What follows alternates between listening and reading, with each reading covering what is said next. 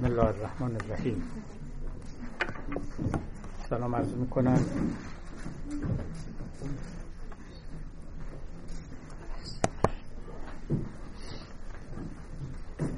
سلام عرض میکنم خدمت عزیزان و تشکر میکنم از تشریف آوردنشان. در داستان وزیر منافقی بودیم که مکارانه خود رو مسیحی جلوه میداد تا در دل مسیحیان جا پیدا کند و اونگاه با تزویر و تدلیس میان آنها تفرقه بیفکند.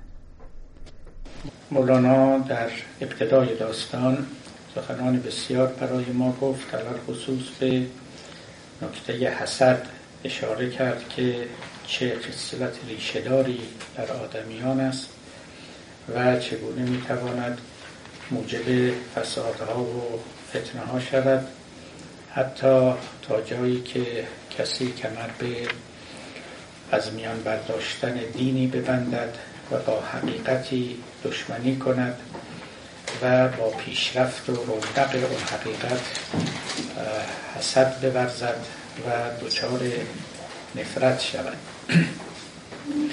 همچنین به یک نکته مهم دینی شناسانه و معرفت شناسانه اشاره کردم که باور نکنید و باور نمیتوان کرد که کسی بتواند دینی و هدایتی رو که خداوند برای خلق مقرر کرده با نقشه‌ای و توطئه‌ای از میان بردارد. لذا گرچه در تاریخ ادیان ما می‌بینیم که میان پیروان اختلافاتی می‌افتد، چند دستگی‌هایی پیش می‌آید، حتی به صورت روایتی از پیامبر اسلام آوردند که ایشان گفتند که ستفترق امتی علی سبعین، فرقه امت من به هفتاد، هفتاد و دو یا هفتاد و سه فرقه متفرق خواهند شد که یکی از آنها حق است و بقیه باطلند. و در طول تاریخ همواره فرقه ها می کوشیدند که بگویند آن حق ما ایم و بقیه باطلند و هیچگاه هم معلوم نشد که در این میان کدام حقن و کدام باطلن.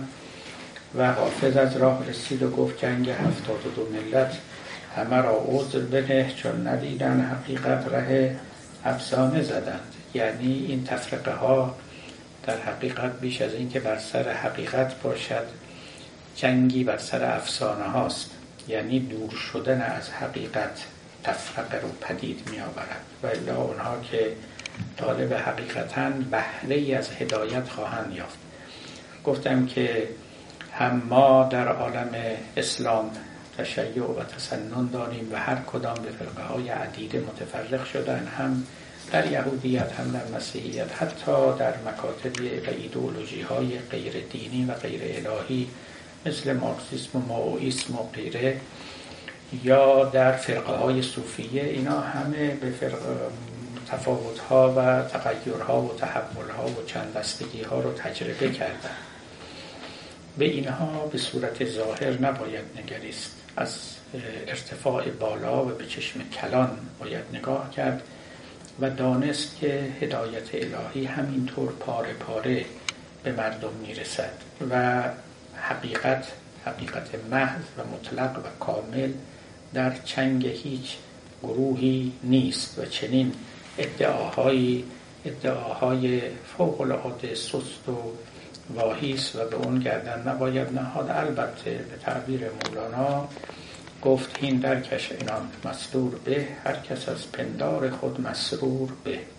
همه ما از پندار خودمون مسروریم، پندار حق بودن و خود رو حقیقت محض انگاشتن.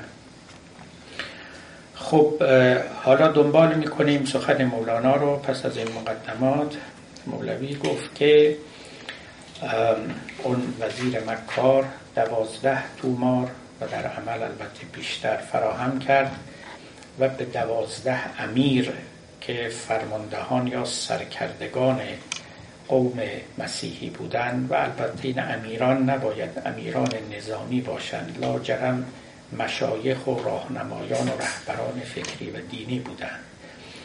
برای اونها فرستاد و گفت من که با عیسی هم نشین بودم و یا عیسی بر من تجلی کرده است و مغز و لب و باطن آیین خود رو به من نموده است، نظرش این بوده. و آنگاه دوازده نظر مختلف بلکه متخالف و متضاد رو در این تومارها بیان کرد و هر کدام رو به سوی و به سوی کسی فرستاد و بعد هم رفت و در صومعی نشست و انزوا گزید و روی بر خلق در بر خلق در بست و خود رو نشان نداد تا اونها به او مراجعه نکنند و مشکلاتشون رو از او سوال نکنند، بلکه در قرقاب اختلافات دست و پا بزنند و نهایتاً هم دست به کشتن یکدیگر ببرند. مولانا در این تومارهایی که ساخته و اینا، البته دیگه تمامش ساختگیه و خود مولانا اینها رو پدید آورده، در حقیقت اختلافات و تنازعات و مشاجرات فکری دوران خودش رو اون هم در عالم تصوف و دین صوفیانه بیان کرده است، حتی فراتر از اون نرفته. یعنی مناقشات و مشاجرات فلسفی رو یا مشاجرات کلامی رو هم در میان نیاورده است. حقیقتاً اختلافات دینداران رو نمیتوان خلاصه کرد، نمیتوان تقلیل داد به ده تا دوازده تا صد تا بسی فراوانتر از این هاست. اما اونها که ظاهراً خاطر خود مولوی رو گزیده بوده و تعلق خاطری به اونها داشته و یا در جامعه مولانا پخش بوده و مسئله روز بوده و مولوی میخواسته اونها رو مورد خطاب و توجه قرار بدهد، یا احیانا سوالاتی بوده که از مریدان و اصحاب و احباب به او میرسیده و مولانا لازم میدیده است که به اونها هم پاسخی بدهد، و یا و یا این یا یا آخری شاید از همه مهمتر باشه، طرح مثنوی رو مولوی در این سوالات و این تومارها بیان میکنه. یعنی مسائل مهم کدامند و من من مولوی بعداً به چه مسائلی خواهم پرداخت. کما اینکه مثلا اینجا میبینیم در باب توبه سخنی میرود، یک بیت نیم بیت، در باب توکل سخنی میرود و بر ضد توکل هم سخنی میرود.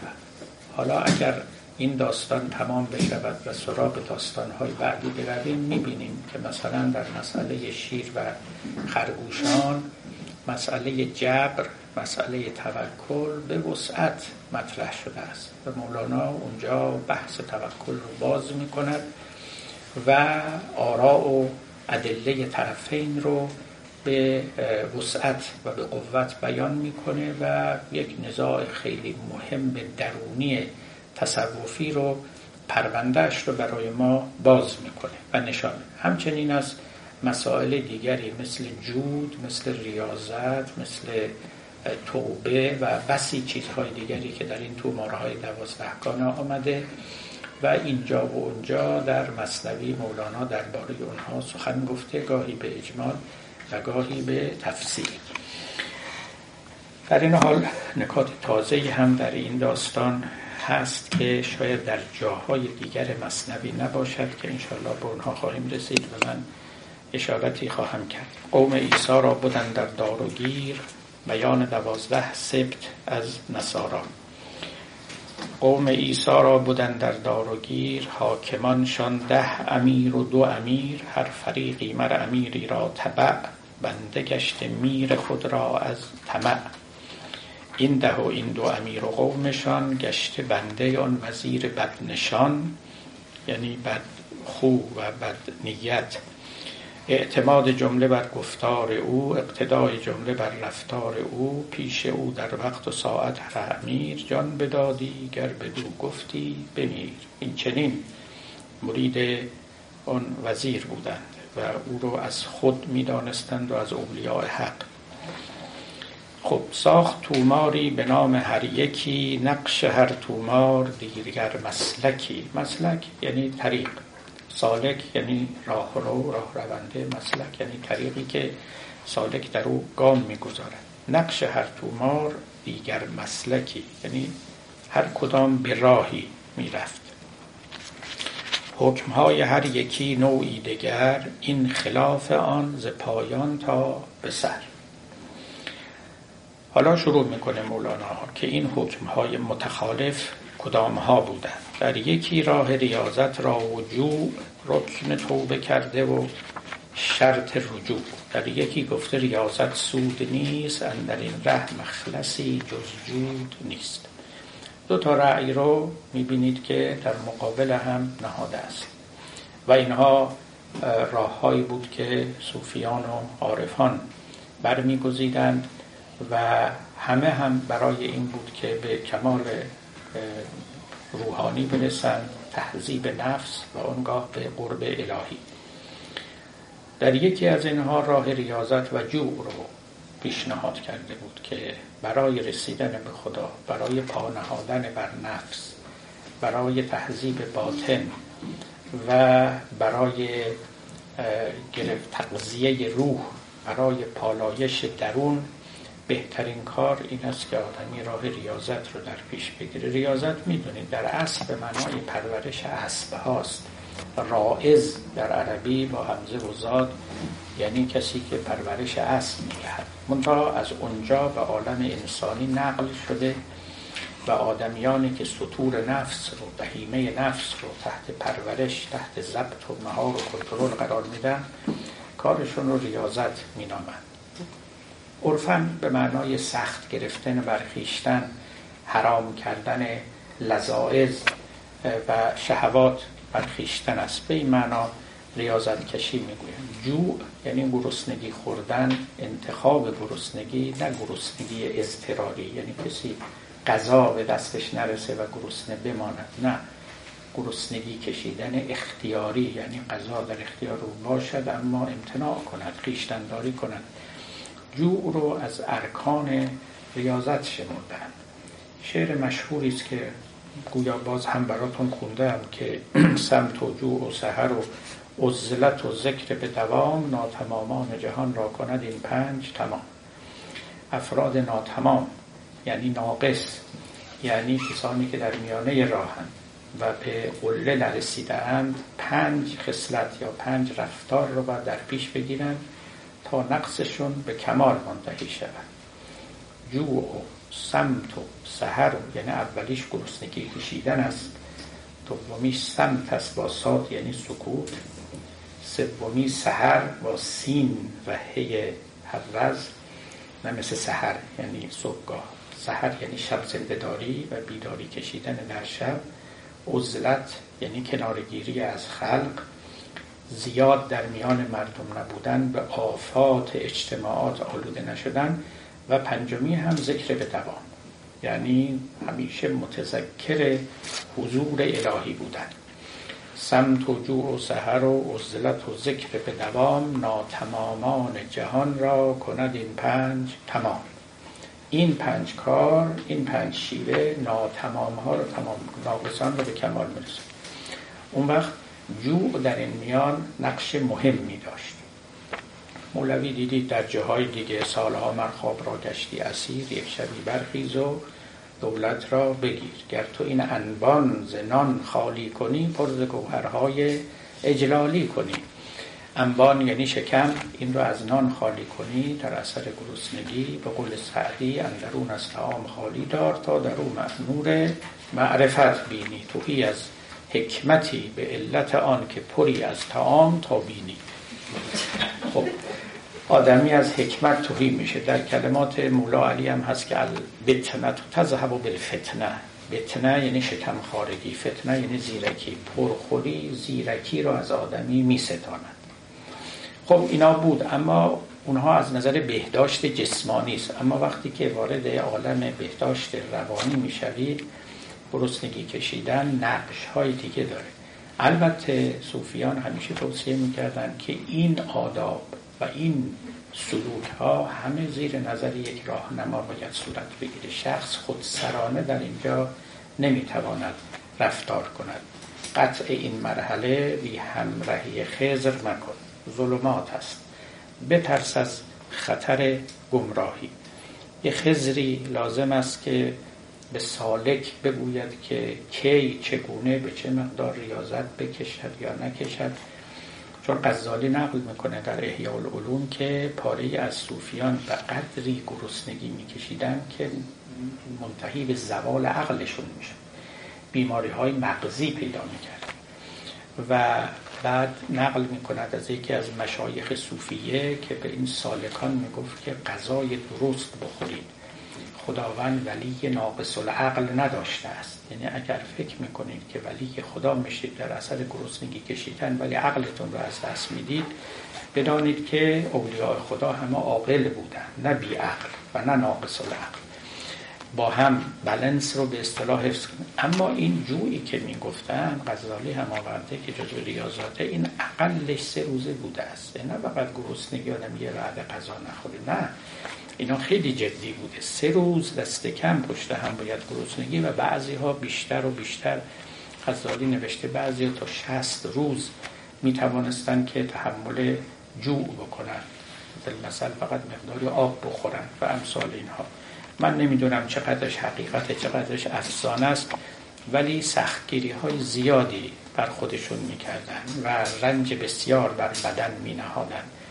و فلسفه هم داشتن، میگفتن هرچه که بدن رو ما تضعیف کنیم روح قوی تر میشود، هرچه از حاجات بدنی بکاهیم اونگاه میتوانیم با انرژی روانی بیشتری دنبال مقاصد عالیه خودمون روان بشیم. خب این یک مطلب بود. این شیوه در حقیقت شما میتونید بگید شیعه یا ببخشید شیوه یا عامه صوفیان بود و شیوه ما قبل مولانایی است.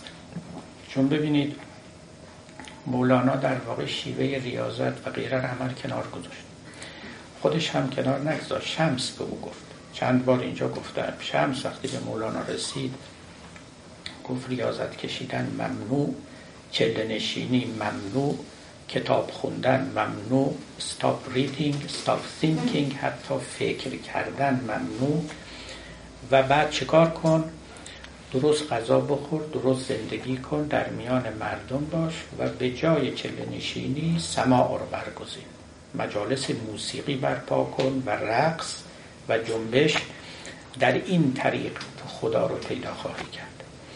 خب اما ما قبل مولانا اونچه که بود همین طریقه ریاضت کشیدن بود. شما به کتاب کیمیای ساده مخصوصا احیاء العلوم مراجعه کنید از غزالی، با اینکه تازه یک عالم است و صوفی نیست و صوفیان حتی درس خوندن رو هم منع می‌کردند و کنار می‌گذاشتند، همین روش‌ها رو می‌بینید که او در اونجا بیان کرده است کاملا. و در باب همین گرسنگی کشیدن، خانه‌های خیلی ساده داشتن، حتی گچ روی دیوار و کاگل نکشیدن، تمام این جزئیات رو هم بیان کرده است که این چنین باید زندگی کرد تا به طور کامل قطع علاقه از این عالم بشود و انسان تعلقی به این جهان نداشته باشه، زندگی شیرین نکند. به تعبیر مولانا در جای دیگه میگه هر که شیرین میزید او تلخ مرد، هر که تن را میپرستد جان نبرد. آدمی که خیلی شیرین زندگی میکنه دل از این دنیا نخواهد کرد، مردن برای او بسیار تلخ خواهد بود. زندگی برای صوفیان تمرین مرگ بود، همونطور که افلاطون هم میگفت، میگفت فلسفه تمرین مرگ است. زندگی برای صوفیان تمرین مرگ بود، یعنی به تدریج قطع علاقه میکردن از این عالم، نه اینکه دلبستگیشون و تعلقشون افزونتر شود، بلکه این تعلقات رو به تدریج کمتر میکردن تا رفتن برای اونها آسانتر شود. قبلا هم گفته بودم برای شما که در نگاه این بزرگان آدمی مسافره و مسافر هرچه سبکبارتر بهتر. منتها اینا مسافری رو که میگفتن مسافری بود که برخیشتن سخت میگرفت و زاد و راهله و توشه بسیار بر نمی داشت و متوکلا علی الله پا در راه می نهاد تا چه پیش آید. خب اما مولانا گفت که اونی که موجب تهذیب نفس و پالایش نفس میشه عاشقی است. این یک جهش بسیار بزرگی است در عالم تصرف. هر چه شما درباره او بیندیشید یا بخوانید کم است.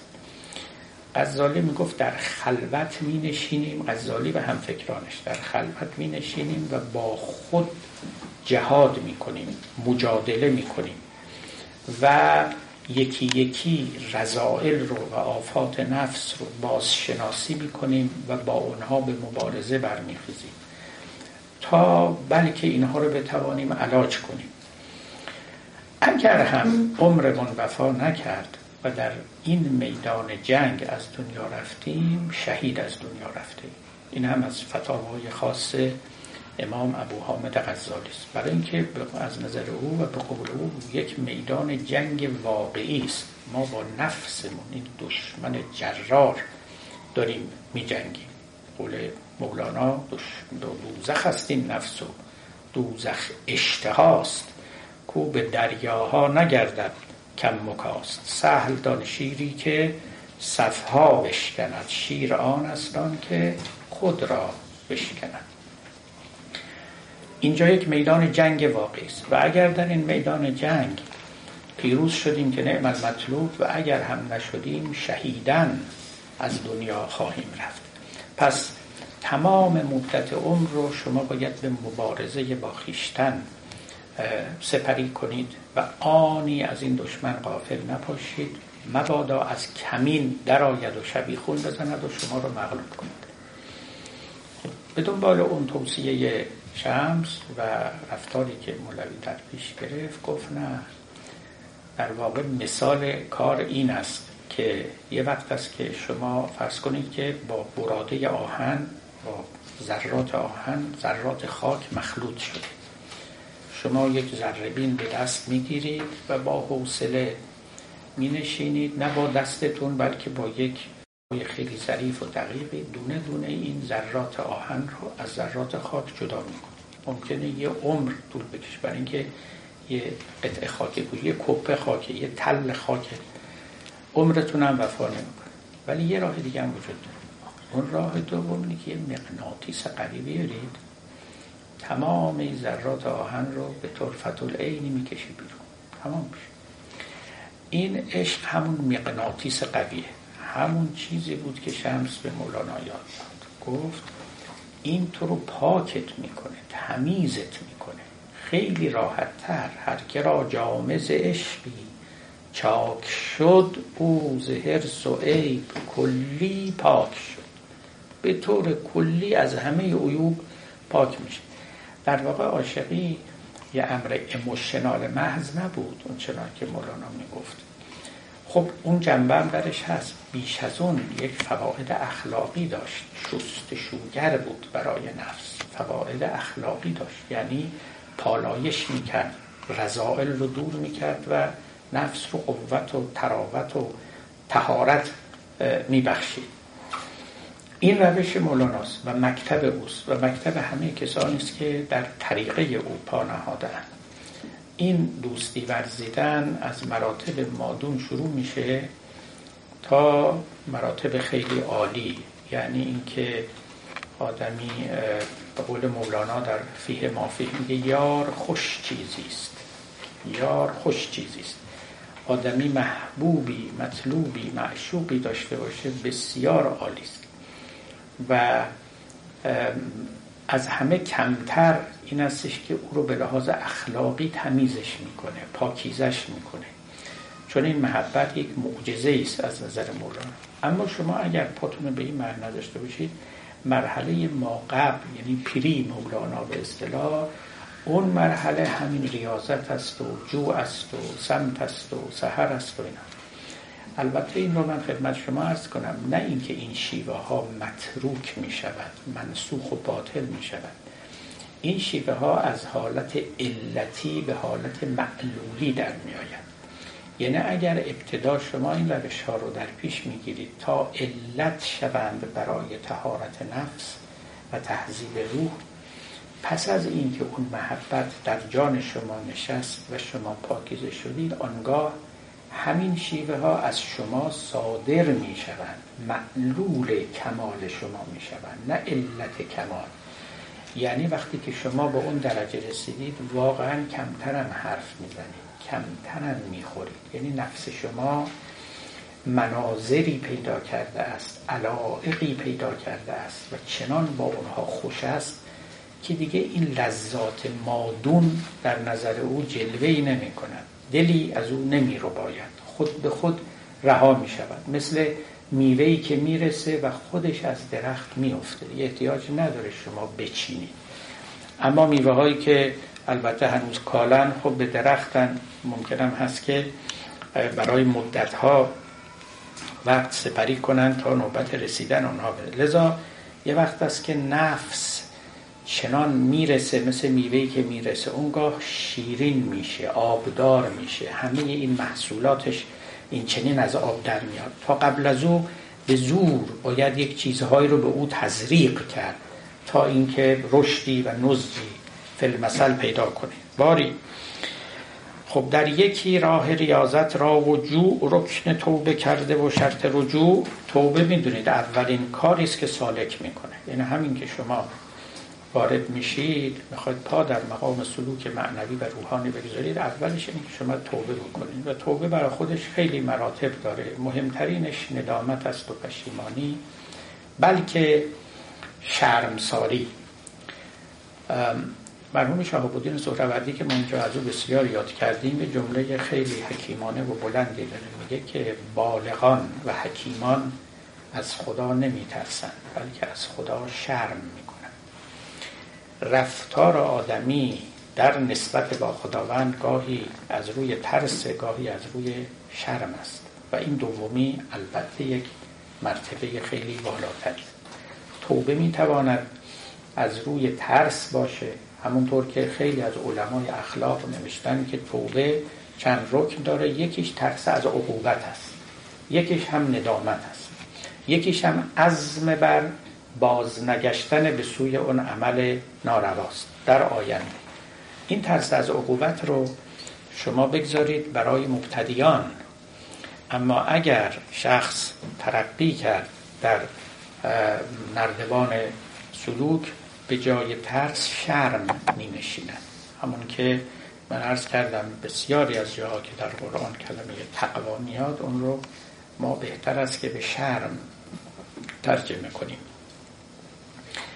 بنابراین توبه حالا یا ترس در اومد خلیت دارد یا شرم و ندامت که رکن اصلی توبه است و اینکه دل بسوزد، یعنی آدمی حقیقتاً وجدانش به رنج بیاد و نه به زبان بلکه به حقیقت ناراحت بشود که عمری رو در یا وقتی رو در کار ناروایی سپری کرده است.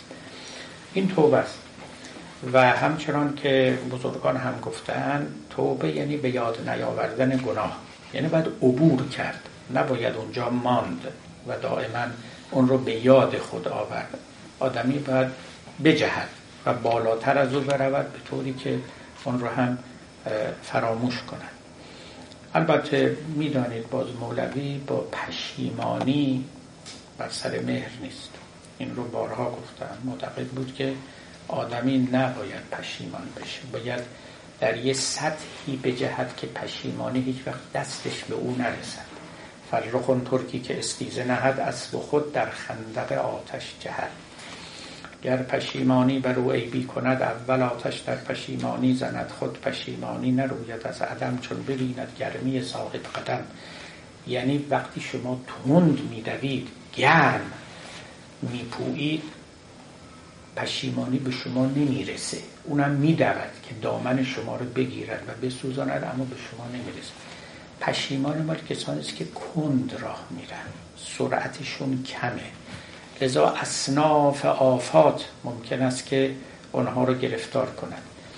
یکیش هم پشیمانی است. پشیمانی اساساً معلول ماندن در گذشته است. پشیمانی از آن است که شما به یاد بیاورید، برگردید به پشت سر که چنین شد، چنان شد، چنین کردم، چنان کردم و همونجا فیکس بشید و بمانید. در داستان پیر جنگی که حالا انشاءالله خواهیم رسید، اونجا مولانا میگوید که ای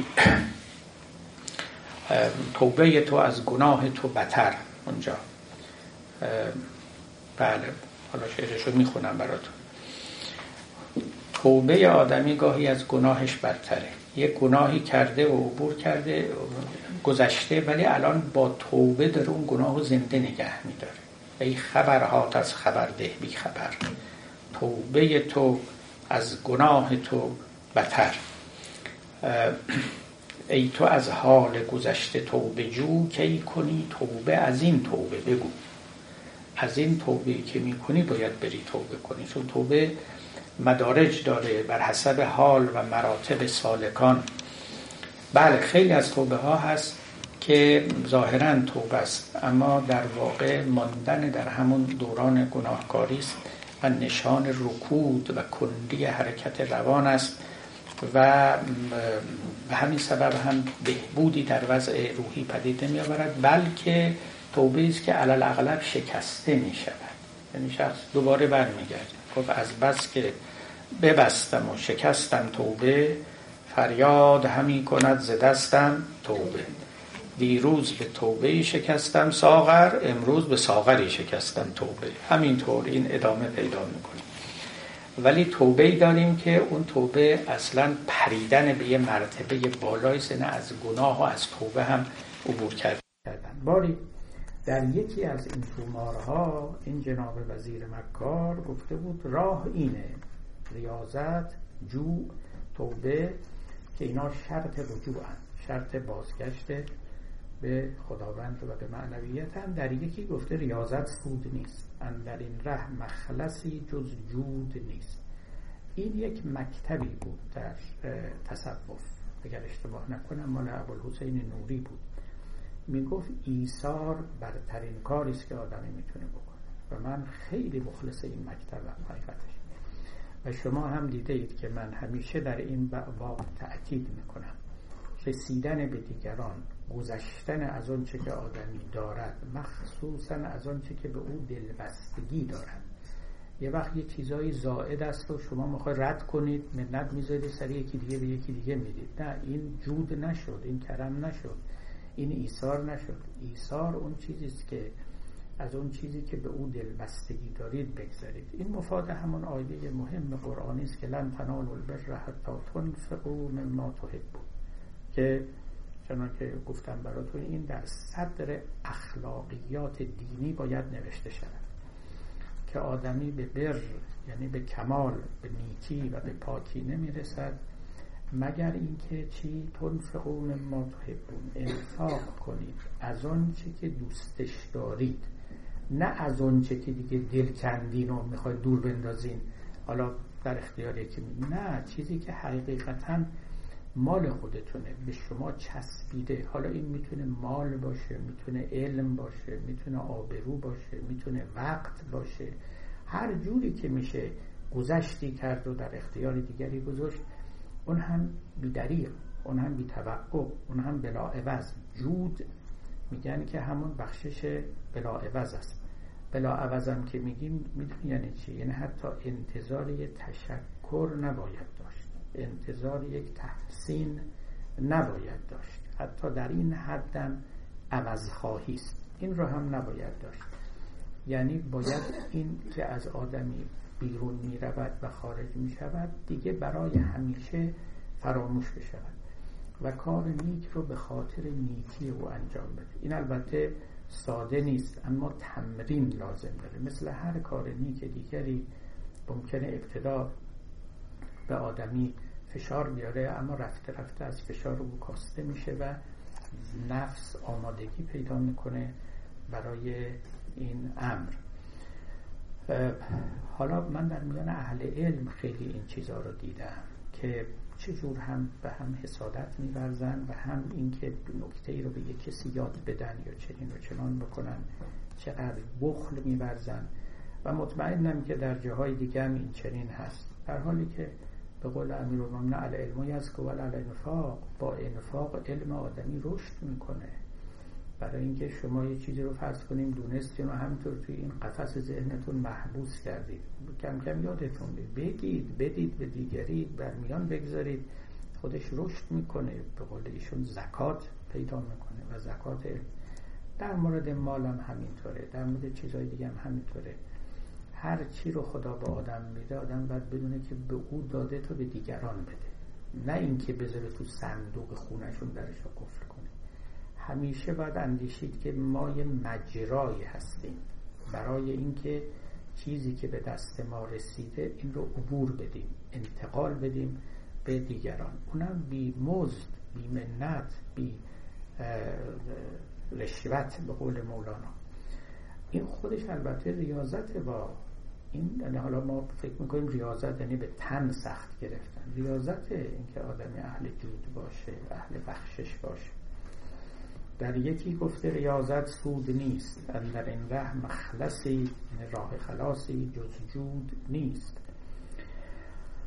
قبلا گفته بودم، بعدا هم انشاءالله بیشتر توضیح میدیم که جود فراتر از عدله. عادل بودن نیکوست، اما جواد بودن و کریم بودن پرتر از آن است. در یکی گفته که جوع و جود تو شرک باشد از تو با معبود تو، جز توکل جز که تسلیم تمام، در غم و راحت همه مکر است و دام. خب حالا این یه حرف دیگری است، در یه تومار دیگری نوشته اساساً تکیه کردن بر وسائل و بر اسباب این شرک است، این منافات با توحید داره. حالا خواه شما بگید من به ریاضت تکیه میکنم تا به کمال برسم، خواه بگید به جود تکیه میکنم، همه اینا عبارت است از راه و روشی و سبب و وسیله‌ای رو در پیش گرفتن برای رسیدن به مقصد. این با توکل منافات داره، با توحید منافات داره، چون توکل یعنی کار خود رو صد درصد به خدا سپردن و دست و پا نزدن، به اصطلاح صوفیان هیله نکردن. اصلا به ما چه، ما چه کاریم تو این عالم، بگذار ببین خدا برای تو چه میخواد. گفت چرا دست بیازم، چرا پای کوبم، مرا خواجه بی دست و پا میپسندم. ندانم که ناخوش کدام است یا خوش، خوش است آنچه بر من خدا میپسندم. ببین خدا برای چی میخواد. توکل رو این چنین معنا میکردن، قطع تعلق به اسباب و دنبال وسائل نرفتن و نشستن و در انتظار رحمت خدا بودن، به همین معنای خیلی لیترال و تحت اللفظی. حالا چون در عمل این واقعا اینطوری رخ نمیداد، جهد اندک میکردن، حیله اندکی می‌ورزیدن برای رسیدن به مقاصدشون، بیشتر از اون رو خلاف توکل و توحید می‌دونستن. چون ببینید توحید رو این چنین معنی می‌کردن، توحید یعنی مؤثر در وجود الا یکی نیست. در این حرف شگرف اصلا شکی نیست، این شعر به نظر مال جامی باشه. ولی جز زیرکان این را ندانند، دریغا زیر گردون زیرکی نیست. می گفتن که یک موجود هست که مؤثر است در وجود و اون خداوند است، هر موجود دیگری به تسبیب او مؤثر میشه، نه او به جاذبایت بده تا مؤثر بشه، اگه جزء نده اونم تأثیر نمیگذاره. پس شما چرا از وسائل میخواهید، از خدا بخواهید؟ خب البته در مقابل، حالا میرسیم دیگه، بعدها مولانا در باب توکل سخنان خوبی داره که اینها رو همه رو بیان میکنه. اما اونجا در همون قصه شیر و خرگوشان، اونجا از قول یک اهل توکل، توکل به این معنای خام و خاصی که اینجا داریم، میگه ببین طفل تا گیراب و تا پویا نبود، مرکبش جز گردن بابا نبود، چون فضولی کرد و دست و پا نمود، در عنا افتاد و در کور و کبود. بچه تا وقتی که دست و پا نداره بابا حملش میکنه و بابا همه کاراشو انجام میده، مرکبش جز گردن بابا نه. اما همین که دندون در میاره و دست و پا نشون میده و خودی نشان میده، دیگه بابا میذاره زمین، میگه حالا خودت برو کاراتو بکن و خودش به هزار گرفتاری مبتلا میشه. چون فضولی کرد و دست و پا نمود، در عنا افتاد و در کور و کبود. اون بابا کیه؟ اون خداست. ما کی هستیم؟ ما اون طفلای هستیم مادامی که بلفضولی نکردیم و خودی نشون ندادیم و اظهار وجود نکردیم، میریم رو گردن بابا میشینیم، همه کارامون رو اون میکنه. اما همین که ادعای وجود کردیم، ابراز وجود، و وقت کار میذاره زمین، میگه بفرما خودتون مشکلاتتون رو حل کنیم. این همون خدای فرویدیه دیگه. فروید میگه دیگه خدای پدر است برای عموم خداشناسان و خداپرستان، و عموم خداشناسان و دین باوران روحیه کودکانه دارن. اینا عیناً تعلیمات جناب فروید است و به خدا به صورت یه پدر که کارهای اونا رو باید انجام بده. هر وقت دعواشون شد برن بگن شما بیا حل کن، هر وقت کارشون گیر کرد بگن شما بیا حل کن برای ما. از خودشون نه استقلال دارن، نه عقل کافی دارن، اصلا در عقل رو بستن و تعطیل کردن و همه چیز رو به او سپردن. و به همین دلیل هم میگه این خدا با استقلال آدمی، با رشد آدمی منافات داره. اریک فروم یه آثارش، با اینکه او کاملا فرویدی هم نیست، ولی چند جور خدا رو که برمیشه ما، یکیش همین خداست، خدایی که کاملا نقش پدرانه داره و با نقش پدرانش میخواد که آدمیان رو در حالت کودکی نگه داره و نسبت آدمیان با او نسبت کودک با پدر باشه. خب حالا این تا حدودی هم از مسیحیت هم ریشه میگیرد که در مورد خدا کلمه پدر رو به کار میبرن، بیشتر مهم و تلقیم کننده این معناست که نسبت آدمیان با او آن است. اما حقیقت این است که در میان ما صوفیان بعضیاشون توکل رو چنان معنا کردن که دقیقاً یادآور همین معنا و مضمون است. یعنی ما نسبت به خدا باید چون کودکان بی دست و پا، بی حیله، حتی بی عقل باشیم و زمام همه امور رو به دست او بدهیم. غزالی در این باب گاهی افرادها میکنه و عجیبم هست.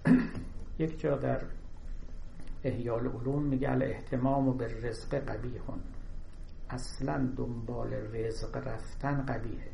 خدا وعده کرده و قول داده که رزق آدمیان میرسونه. الاهتمام بالرزق قبیح و من العلماء اقبح، از علما قبیح تره. اونا که اصلا، البته خودش نقل میکنه، به دنبالش میگه، میگوید که وقتی من میگم رزق میرسه ولو شما اهتمام نکنید، خب معنیش این نیست که هر شب شما زرش پلو با مرغ میخورید. نه، ممکنه نون خالی با اما شکمتون سیر میشه. اولا معنی رزق رو بسیار تنگ میگیره و من تعجب میکنم از این مرد بزرگ. و بعد هم رسما میگوید که برای عامه خلق اهتمام به رزق قبیه، خدا قول داده و علما که دیگه این مسئله رو میدونن از همه کارشون قبیح تر است از اینکه دنبال رزق برن. خب ممکنه یه روزم گرسنه بمونن، خب رزقشون گرسنگی است، اون روز رزقشون گرسنگی است. سفره خدا پهن کرده، هیچی نگذاشته سر سفره. چرا نگاه نمی‌کنی به روزها و ماهها و سالهایی که چیزایی خوراکی و خوبی سر سفره است؟ حالا یه روزم نبود، ناشکری میکنی. بنابراین این این مفهوم از توکل از اون مفاهیم عجیبه. خب مولانا در جای دیگه که خلاف این، یعنی در جواب این جبریان میخواد بگه، میگوید که کار کن پس تکیه بر جبار کن. یعنی یه وقت ما در تنبلی توکل میکنیم، یه وقت در کار کردن توکل میکنیم. هر دو جور توکل داریم. مرحوم مثل جمال اسدآبادی هم شبقا در باب علل انحطاط مسلمین یکیش به همین مفهوم توکل جا اشاره میکنه و میگه این معنای بسیار غلط و راهزن از توکل موجب شد تا یه عده‌ای پاپس بکشند از زندگی، زندگی رو، اهتمام به رزق رو قبیح بشمرن و عملا تنبلی پیشه کنن، نامش رو توکل بگذارن و دیگران از اونها جلو بزنن. حالا اینجا مولوی در واقع این مکتب رو داره یادآوری میکنه. میگه یه عده‌ای میگن که این جوع و جود اصلا شرکه، چون تو میگی مؤثرهای دیگری در عالم هستن، در حالی که فقط یک مؤثر است، اونم خداوند. جز توکل جز که تسلیم تمام غیر از توکل و غیر از تسلیم کردن خویشتن به طور کامل به خداوند در غم و راحت همه مکر است و دام، همه نارواست. حالا در یکی گفته که واجب خدمت است ورنه اندیشه توکل تهمت است. در یک جای دیگه، در یک تومار دیگه میگه نه، توکل اگر به این معنا باشه که هیچ کاری برای خودت نکنی، هیچ کاری برای دیگران هم نکنی، این دیگه خیلی غلطه. حالا اگر هم کاری نمی کنه برای خودت نکن، به دیگران خوبه که خدمتی بکنی. پس در یک تومار دیگه گفته واجب خدمت است ورنه اندیشه توکل تهمت است. یعنی تهمت میزنی، دروغ میگی که من توکل میکنم، به دیگران رسیدگی نمی کنی. البته دیگری اگر اهل توکل باشه نباید منتظر خدمت و رسیدگی تو باشه، اما تو که اهل توکلی باید به دیگران برسی و خدمت کنی. و حالا اگه به خودت نمیرسی هیچی. البته اگر توی جامعه همه به فکر هم باشن خوب چیزی میشه. شما به فکر خودت نباشید که دیگری باشه و دیگری به فکر شما باشه، ولی دریغا که چنین نیست، همه فکر خودشونن متاسفانه و جهان بر حرص بنا نهاده شده است، نه بر خدمت، نه بر رسیدن به دیگر. و به قول مولوی استون این عالم ای جان غفلت است، هوشیاری این جهان را آفت است و زان جهان اندک ترشح میرسد تا نخیزد زین جهان حرص و حسد، چون ترشح بیشتر گردد ز غیب، نه هنر ماند در این عالم نه عیب. دو تا چیز به قول مولانا اصلا اون فتیله این جهانه، این این حمام رو به قول او روشن میکنه، یکی حرص، یکی حسد. این دوتا حمام تقوا رو گرم و روشن میکنن، نه خدمات مردم. در واقع او هم معتقد است که آدمی گرگ آدمی است، آدمی ذاتاً و فطرتاً کج و کول است و به زحمت او رو باید راست نگهش داشت، با حکومت، با توصیه های اخلاقی، با تعدیب، با تربیت، با تنبیه، با سیاست و غیره.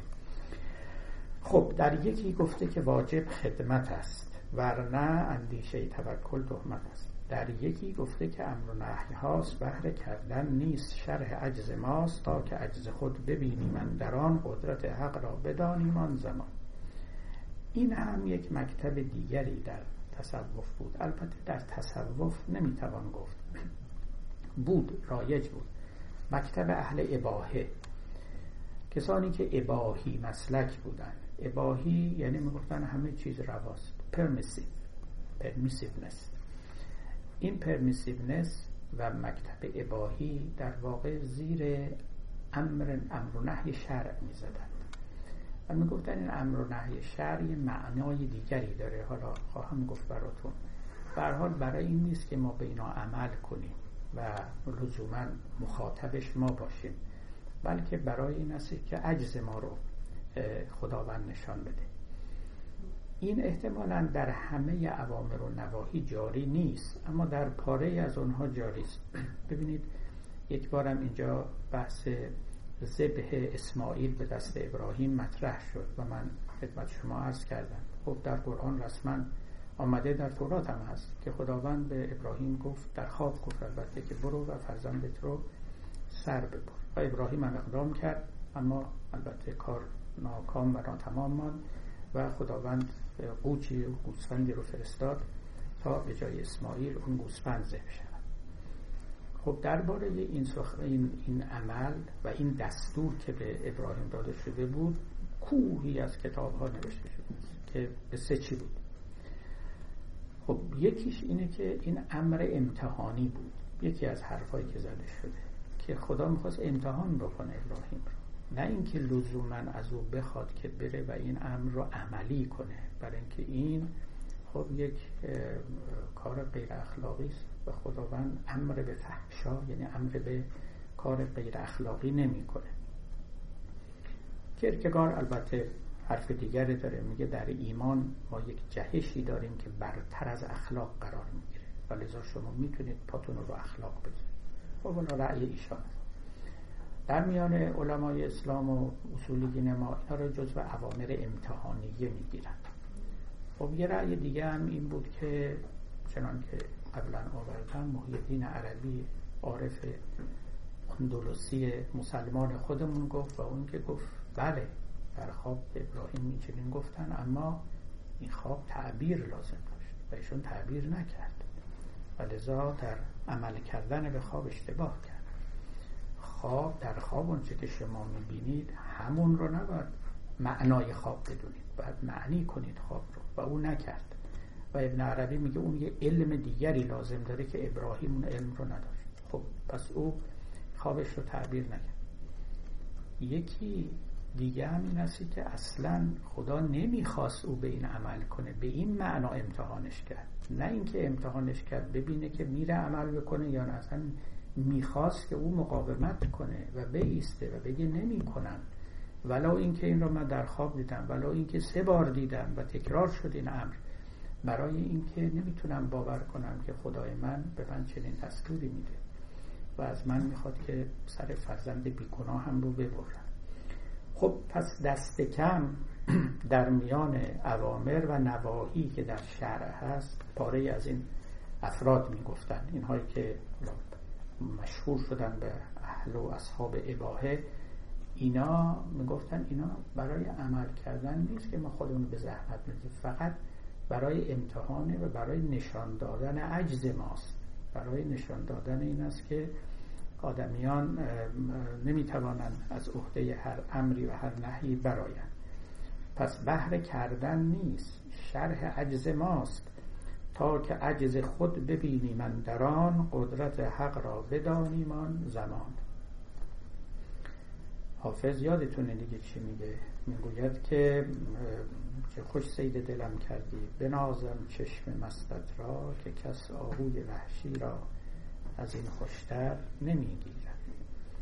سر و چشمی بدین خوبی تو گویی چشم از او برگیر، برو کین و از بی معنا مرا در سر نمیگیرد.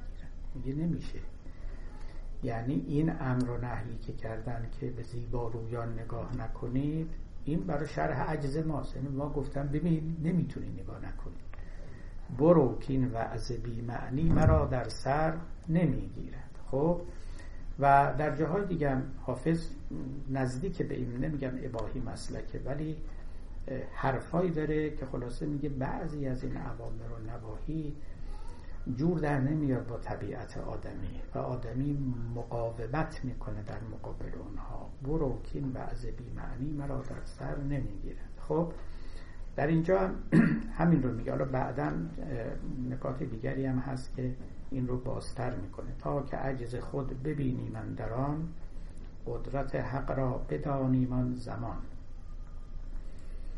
خب در یکی گفته که عجز خود مبین، کفر نعمت کردن است آن عجز، هین قدرت خود بین که این قدرت از اوست، قدرت تو نعمت او دان که هوست. در تومار دیگه باز خلاف این رو میگه، میگه نه یعنی چی که آدم به عجز خودش نگاه کنه، بلکه عکسشه، باید قدرت خودمون رو ببینیم و شکر نعمت این است که قدرتمون رو ببینیم، به او واقف باشیم و بر وفق او عمل کنیم. کفران نعمت است نفی قدرت و ندیدن آن. در یکی گفته که از این دو برگذر، بت بود هر چه بگنجد در نظر. اینجاها کمی به مکتب مولانا نزدیک می‌شویم. حالا از زبان خودش نمیگوید، از زبان اون تومارها میگه. ببینید مولانا، بارها براتون گفتم، آدمی است که معتقد است این جهان دو صفت داره، جهان طبیعت که ما در روز زندگی میکنیم، یکی این که جهان اعداد است و دومی این که جهان ازداد است.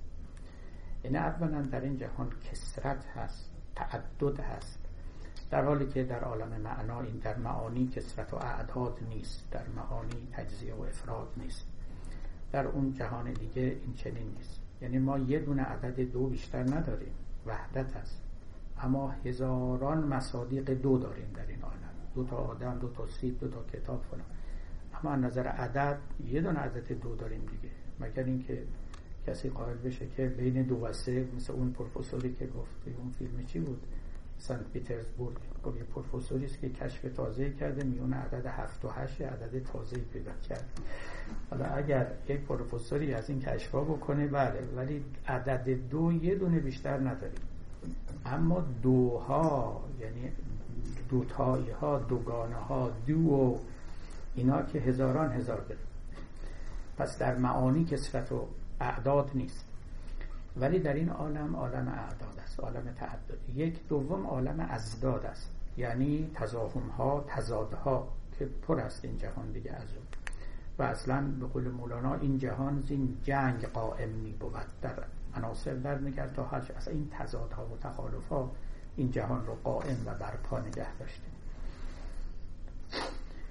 این تضادها فقط در تضاد در عالم بیرون، در عالم ذهنم هست، یعنی تفکر با همین ازداد پولاریتی ها کار میکنه. خب همین اختلافاتی که در عالم بیرونه وقتی مفهومی میشه و به عالم ذهن میاد، وقت این مفاهیم با هم در تخالف و تضاد قرار میگیرن، مثل کفر و ایمان، مثل خوب و بد، مثل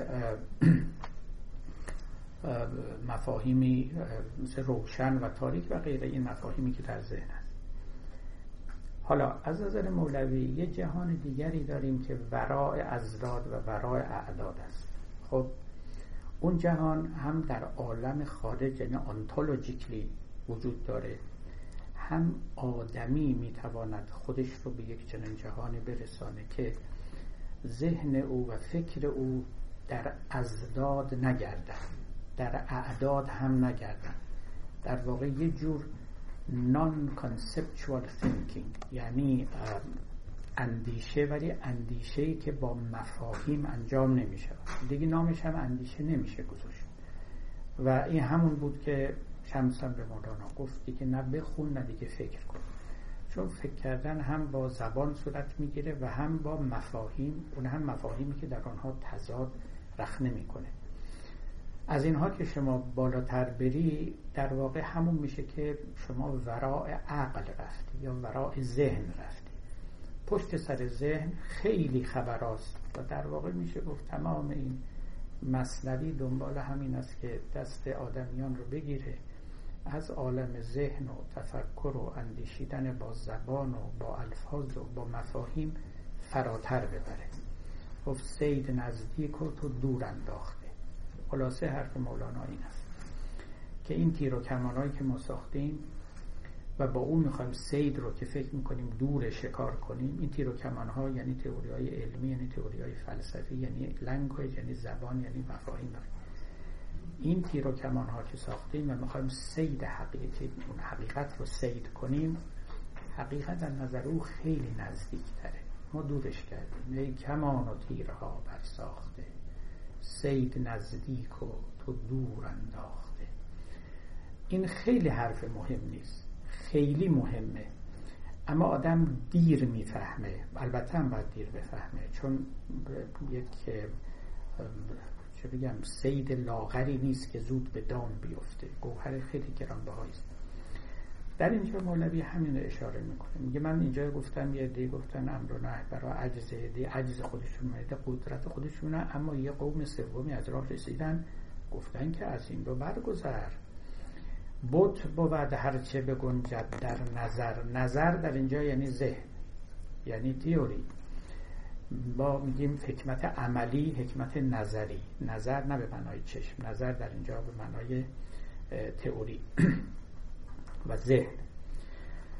گفته هر چی که در نظر یعنی در عقل، در فاهمه میاد بت هست، یعنی تو رو مشغولت میکنه، تو عاقبت به یکی از این دو طرف باید میل کنی، یا سوی قدرت بگیری، سوی عجز رو بگیری، یا سوی کفر رو بگیری، یا سوی دین رو بگیری، همه اینا. و فکرم میکنی مخلصی نیست، یعنی بیرون از اینا دیگه جایی وجود نداره. ولی به قول خود مولانا از کفر و اسلام برون صحرایی است، ما را به میان آن فضا سودایی است. شما اگر مثنوی رو دقیق بخونید جا به جا مولانا این نکته رو اشاره میکنه که از این سطح، از سطح ازداد شما باید درگذرید.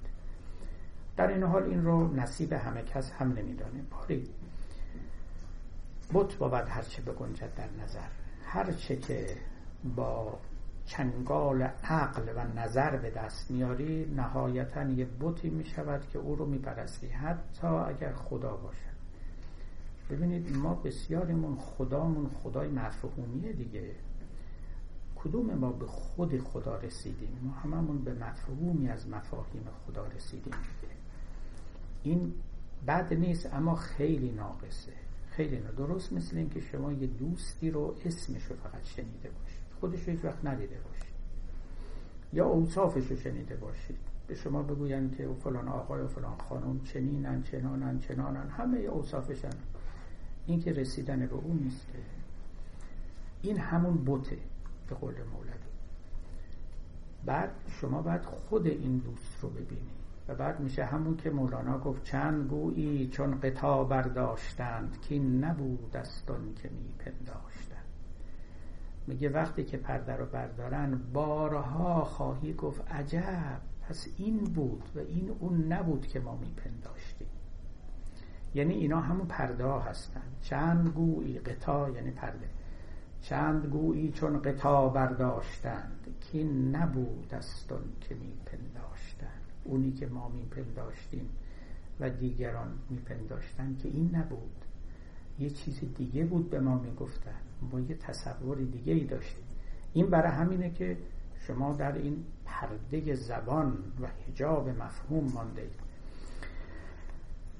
پس بت بابد هرچه بگنجد در نظر. حالا باز یک مکتب دیگه که در یکی گفته مکش این شمع را که نظر چون شمع آمد جمع را. یکی دیگه آمده گفته نه آقا چرا اینقدر دشمنی با فکر، با عقل، با فهم، با ذهن؟ این شمعه، این روشن کننده وادی و مجلس عاقلان است. همون اختلاف بلندی که در طول تاریخ بین عرفان و فلسفه بوده است دیگه. فلسفه یافتن خود شیء است، ببخشید عرفان و فلسفه یافتن مفهوم شیء است. منتها همیشه میگفتن که این مفهوم آینه‌وار و به نحو شفاف شما رو راهنمایی میکنه به سوی صاحب مفهوم. خب حالا اگر بکند یا نکند، ولی به هر حال عارفان ورای این رو میخواستن و میگفتن که به قول شیخ بهایی ما ز دوست غیر از دوست مقصدی نمیخواهیم، خودش رو میخوایم، نه مفهومش رو، نه اسمش رو.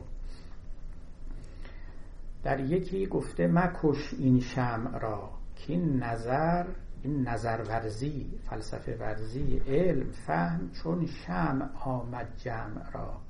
عقل شمع جمع عاقلان است. از نظر چون بگذری یا از خیال کشته باشی نیمه شب شب وصال. اگر از نظر ورزی و از خیال، از قوه تخیل بگذری، در حکم کسی هستی که در شب وصال شمع رو بکشه، یعنی باعث بشود که محبوب رو نبینه.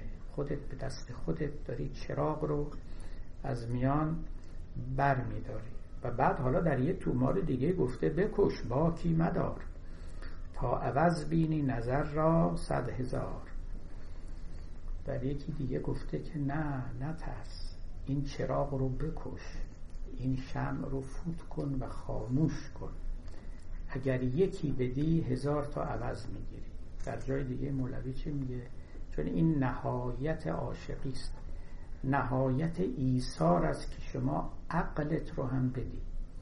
تا همه چیز رو که دادی هنوز جود و کرم شما کامل نیست، آخرین مرحله این که عقلت هم بدی دیگه، این نهایت جوده. اون شمع رو بکشی. بقوله گفت که عقل قربان کن به شرع مصطفی حسبی الله گو که الله و کفا. یه چیزی بالاتری هست که این عقل رو میشه تسلیم او کرد و قربانی او کرد. به نظرم فیض کاشانیست میگه مصطفی اندر جهان وانگه کسی گوید ز عقل. خب یعنی اگر یه ولی از اولیاء خداوند باشه میشه عقل رو هم قربانی او کرد. باری یکی هم مکتب دیگه هم این است که در یکی گفته بکش باکی مدار تا عوض بینی نظر را صد هزار که ز کشتن شمع جان افزون شود لیلیت از صبر تو مجنون شود. این همون دستورات شمس است. نه فکر کن نه کتاب بخون، شمع عقل رو و فهم رو خاموش کن و تازه یک چراغ دیگه‌ای در تو روشن میشه. مادامی که دور این چراغ میگردی چیزی دیگه‌ای به دست نمیاری که ز کشتن شمع جان افزون شود لیلیت از صبر تو مجنون شود. ترک دنیا هر که کرد از زهد خویش پیش آید پیش او دنیا و بیش. هر کس که دنیا رو یعنی متعلقات و محبوبات خودش رو ترک کرد، اونم اختیاراً نه اضطراراً از روی زهد، آنگاه پیش آید پیش او دنیا و بیش. دنیا به او رو میکنه، بیش از آن هم به او رو میکنه. خب بعد از این نکات دیگری داره، یعنی در تومارای بعدی مطالب پیچیده تری نوشته شده است که اون رو بعد انشالله به نوبت بعد بسپریم. و حالا اون امیران مسیحی که لابد در میانشون مشاجره و نزاع رخ داد، هیچی در ذهن ما هم فعلا یک قلقلک های پدید میاد و اینکه بالاخره کدوم اینا حقه کدوم باطله به کدوم سو برویم. ولی این رو بدونید که هر یکی از این مغازه ها مشتری های خودش رو داشته و این تازه تقلیلی است که مولوی داده و نکته هایی است که او لازم میدیده در اینجا بگه، و الا قصه بسی این داستان مفصل تر از این است. خب به پایان میبریم و سلام علیکم.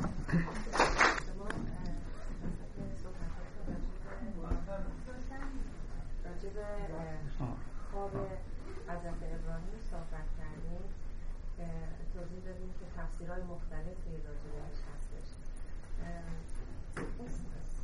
سه تا تفسیری که کردیم اگه من درست به خاطر بیارم، اولیش که گفتیم که میگن که خب خدا عملا توی خواب میخواسته ببینه که حضرت ابراهیم گوش میده به فرمانش یا نه. خب در این وقتی که آدم حالا تعقل کنه عملا تحمید تحمید کردن این که یعنی انسان از عقل خودش نباید استفاده کنه، خدا خیلی فراتر از عقل انسانه. سومی که آخری که گفتیم گفتیم که بعضی ها میگن که نه، خدا منظورش این بوده که میخواسته ابراهیم این کار رو اصلا نکنه. تو این تعبیر درست برعکس اونه، یعنی میگه عقل تو برتر از، یعنی از عقلت همیشه استفاده کن. نامده که خدا به تو چیزی رو گفته باشه در خواب، انسان باید از عقلش استفاده. درست دوتا تعبیر منتظاره. درست نصفی که گفتیم که عملا خوابش رو ابراهیم بلد نبوده تعبیر کنه. این برای من برای من understandable تر بود، ولی یه مشکلی که باهاش دارم میدونم که حضرت ابراهیم خب موقع‌های دیگه با خدا ارتباط داشته، اون ارتباطات که صحیح هم بوده اونجور که ما باور داریم، اون ارتباطات جنس متفاوتی از خواب داشته یا اونها هم در خواب بوده. ابراهیم تعبیر رو میدونسته ولی خب بعضی جاها اشتباه میکرده، بعضی جاها اشتباه نمیکرده. اینش برای من مطلب مهمه. بله، حالا همونطور که گفتید ما هم نمیدونیم. البته چنان که در تورات آمده ظاهرا اونطور که در مزامیر داوود آمده خداوند در خواب با انبیا سخن میگفته، لذا اینا گویا وحی ها عموما در رویا و در خواب میرسیده. اما اینکه چگونه تعویل میکردن یا تا چه حد علم تعویل رو میدانستن ما نمیدونه، بنده نمیدونم. در اینجا هم واقعش همینه که ابن عربی میگه که در خواب اسماعیل رو به او نشان دادن، ولی قرض یه گوسفندی بود و او تصور کرد که نه، قرض خود اسماعیله و باید او رو تفسیر میکرد یا تعبیر میکرد. این خواب خیلی خواب تصویریه. حالا در موارد دیگه خوابها چگونه بوده و تعبیرش و تعبیرش بر ابراهیم آسان بوده یا نبوده واقعش من خبر ندارم. شاید هم اینا همینطوری گفته شده برای اینکه همین بحث‌ها هم پیش بیاد، یعنی دربارش بالاخره این گفتگوها صورت بگیره و ما بفهمیم، از دلش چیزی بیرون بیاریم. و همونطور که خود کیرکگار میگه دیگران، دین خب عمدتاً میستریه دیگه، رازه و این رازها تماماً گشوده نمی‌شود و هر طایفه‌ای رازگشایی خودشون رو دارن، هر نسلی در هر دوره.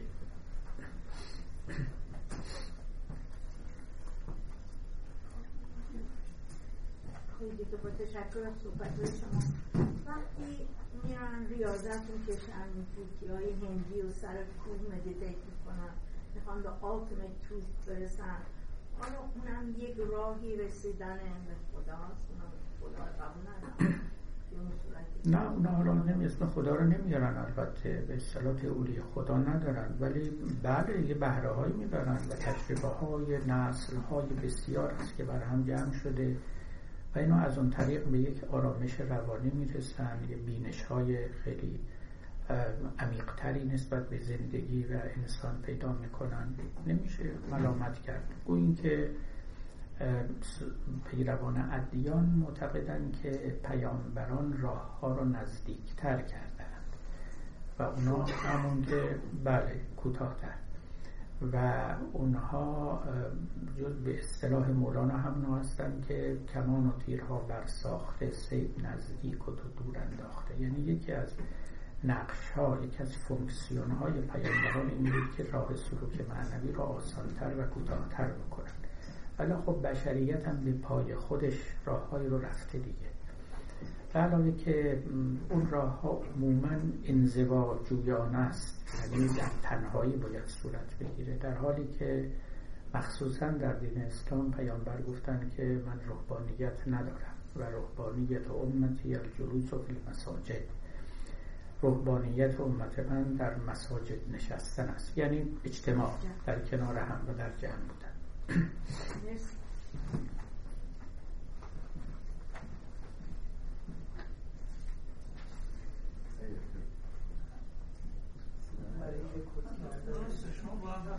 آیا دکتر بالاخره ما کتاب بخونیم یا نه؟ شما اگر در حد مولانا رسیدید و یه شمسی به شما رسید و گفت نخونید، و وقت نخونید، ولی همینطوری نه بخونید. مولوی تا اقلا تا سی و هشت سالگیش میخوند. یه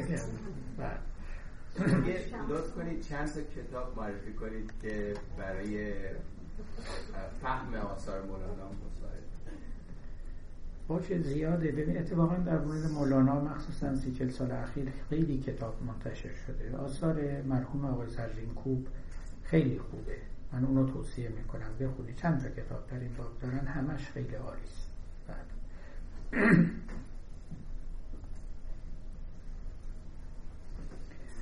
بسیار بله سوال هم در مورد امورگراست، اگه اشتباه نکنم یه رگه هایی از امورگرایی که بعضی از سوالهای به شخصیت های تاریخی ما دیده میشه، مثل حافظ نظر دور در رابطه برگی مثلا و دربت نداره که یه سری آیین مثلا رعایت میشه شد. میخواستم ببینم که خب یه مقداری در واقع یه مقدار به نظر میاد امورگرها تا خوبی اگر رولشون در تاریخ نگاه کنیم به نظر میاد یه ایده هایی داشتن که یه مقدار جلوتر از زمان خودشون بوده و در وقتی به آینده در مورد آینده اسلام نگاه میکنیم به اتفاقهای گفتگو میبینیم که بعضی از نظراتی که داشتن به حقیقت پیوسته، یعنی جامعه اسلامی به اون سمت حرکت کرده. خیلی شاید خودشون مصمم بدونن ولی عمل نکنن به امید شرعی جمعتن یا به خیلی هاشون، ولی هویتاً خودشون مسلمان میدونن. بکنم باید نقش مثبتی برای امورگرها قائل هستید؟ مثلا یکی مثل غزالی در کتاب کیمیای سعادت کاملا اونا رو کافر میدونه و خیلی انتقاد میکنه ازشون، ولی میخوام ببینم که شما یا نقش مثبتی براشون قائل هستید بعد از این زمان گذشته؟ ببینید چون اینا یک مکتب خیلی مشخصی نداشتن و جایی شرح کافی در مورد آرائشون و حتی انگیزه هاشون نیامده، داوری کردن دربارهشون سخته. ببینید چند جور اباحه اباحیگری ما داشتیم.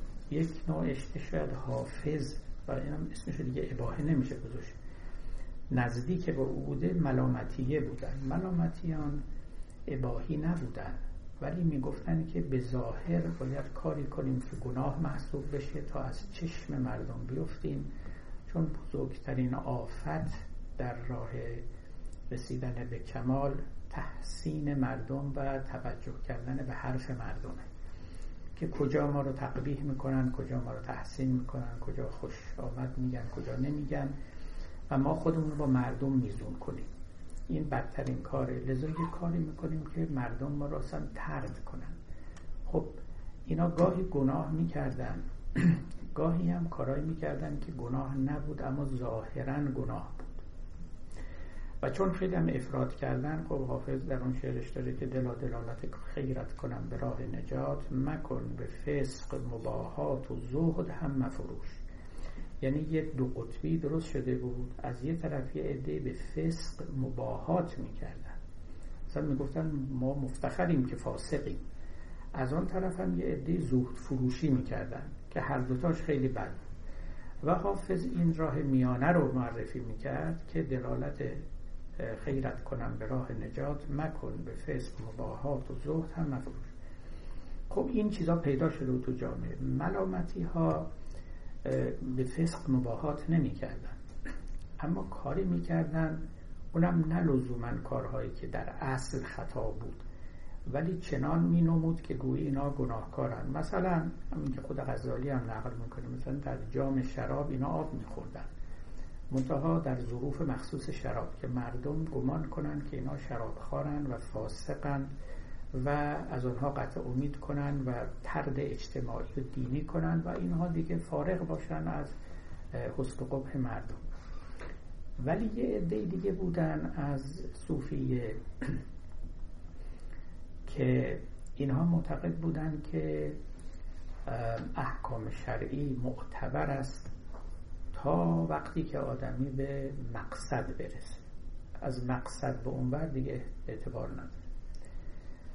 یعنی میگفتن این که نمازه، این که روزه است، این که عباداته و اینا اینا رو گفتن ما عمل کنیم تا به یه درجه خاصی از بلوغ روحی برسیم.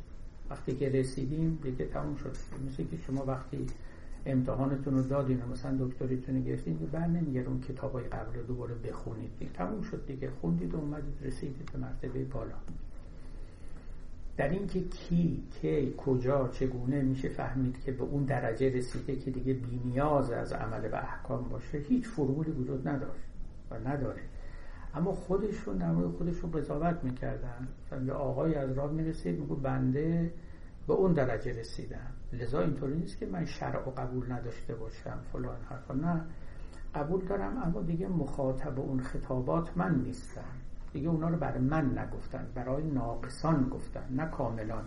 ما که به کمال رسیدیم الحمدلله، شما برید به فکر خودتون. پس اینم یک نوع اباحه‌گری بود. یک اباحه دیگری بود که اینجا مولوی از او یاد میکنه، یه جای دیگه هم یکی اباحت زین جماعت فاش شد. اون اون اباحه این بود که حقیقتا ظاهرا از سر هوس و برای اینکه عمل نکنن فلسفه های خیلی عجیب و غریبی بافته بودن. یکیش همین که اینجا خوندیم که اصلا امر و نهی الهی برای این است که عجز ما رو نشون بدهد، برای اینکه ما رو امتحان بکنیم، چیزای این چنینی، و بعدم خودشون رو در منجلاب مفاسد غوطه ور میکردن و نام البته تصوف هم بر خودشون میگذاشتن که غزالی اینا با اینا خیلی دشمنی میکردن. در واقع میگفتن ما رو بدنام کرده، شما ننگ جماعت صوفیان هستید. اینا به هیچ وجه آینده نگر نبودن و فلسفهشون اصلا این نبود که شرایع برای درجاتی از بلوغ فردی یا درجاتی از بلوغ اجتماعی است و اگه اجتماع به جایی رسید از اونها بی نیاز میشه. این چیزها رو بنده به یاد ندارم و اونها هم نگفتن، و بیش از این که اهل نظر باشن اهل بلحوثی بودند. بله.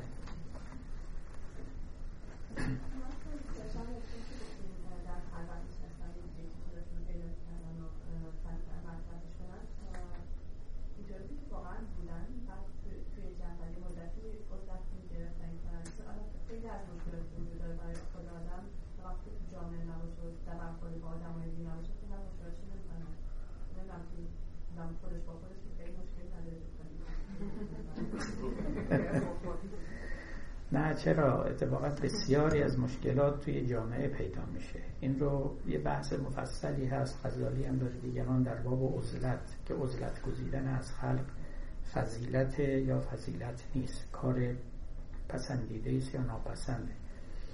ادله طرفین رو مفصلا آورده.